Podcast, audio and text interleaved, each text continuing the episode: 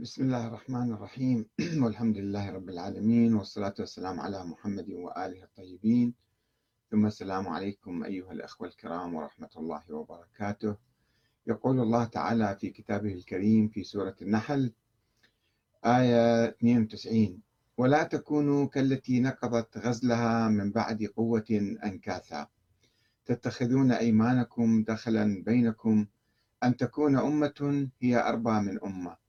إنما يبلوكم الله به وليبينن وليبينن لكم يوم القيامة ما كنتم فيه تختلفون. ألا يوجد في الحوزة أستاذ تاريخ حتى يعلمها كيفية الاجتهاد والبحث العلمي وينقذها من الإيمان بالأساطير وافتعال الفتن. أقول هذا الحديث بمناسبة آه، تفاقم آه، ظاهرة العيش بالتاريخ واصطناع الأساطير التاريخية والتعمق فيها والاهتمام الزائد فيها آه، بدون أي هدف رغم أنه هذه الظاهرة تسبب يعني آثار سلبية في المجتمع وفي آه، العملية الديمقراطية.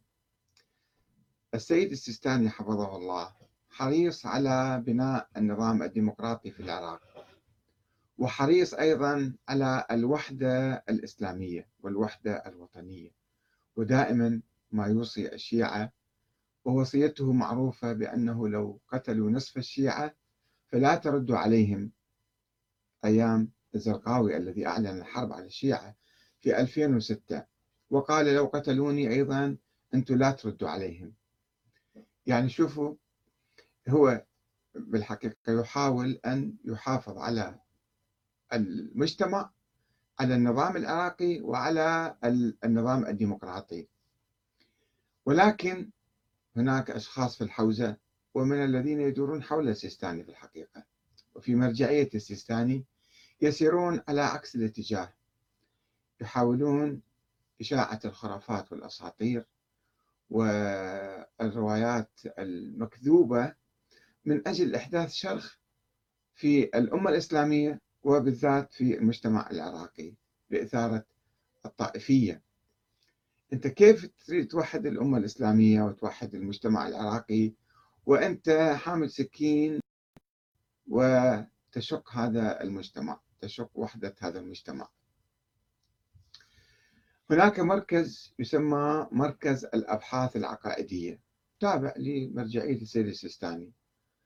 وهذا يسألوه ناس ويناقشوه أنه أنتم آه، مثلا إيمانكم بقتل عمر للزهراء وعصر وعصرها وراء الباب وكسر ضلعها وأسقاط جنينها وهذه الصورة المأساوية اللي يرسموها.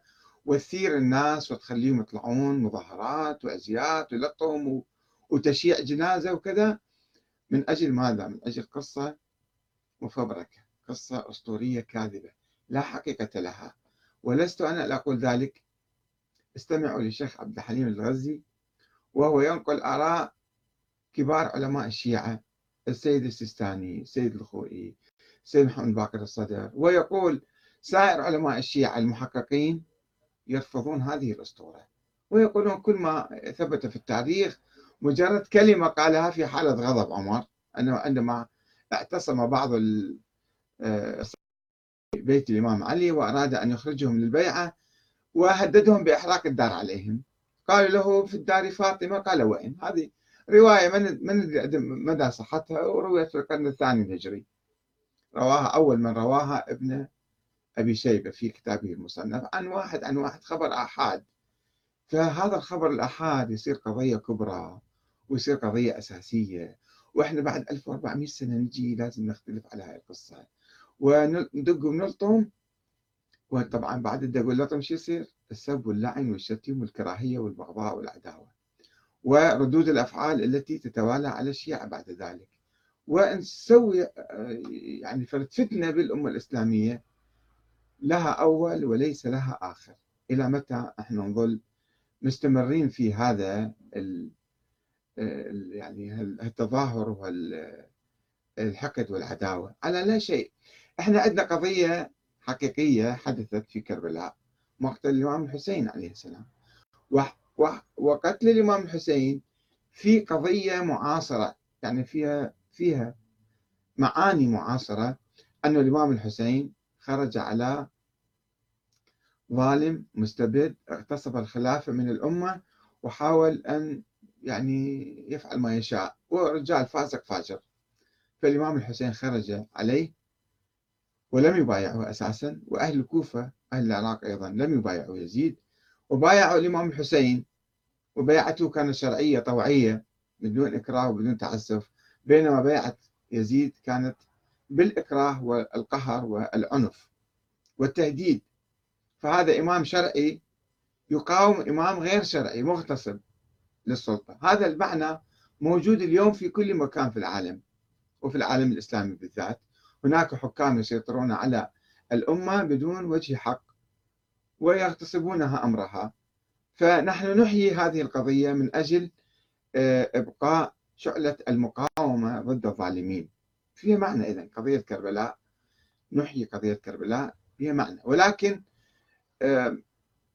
بعض الناس في الحوزة التيارات السلفية في الحوزة والتيارات الصف عفوا الصفوية لا تريد لهذا المعنى أيضا أن ينتشر. فقط الحسين قتل مظلوما ونحن نبكي عليه والله شاء أن يراه قتيلا ويشفع عن يوم القيامة. يفصلون قضية كربلاء عن المعاني المعاصرة الحية. يميتون يقتلون الحسين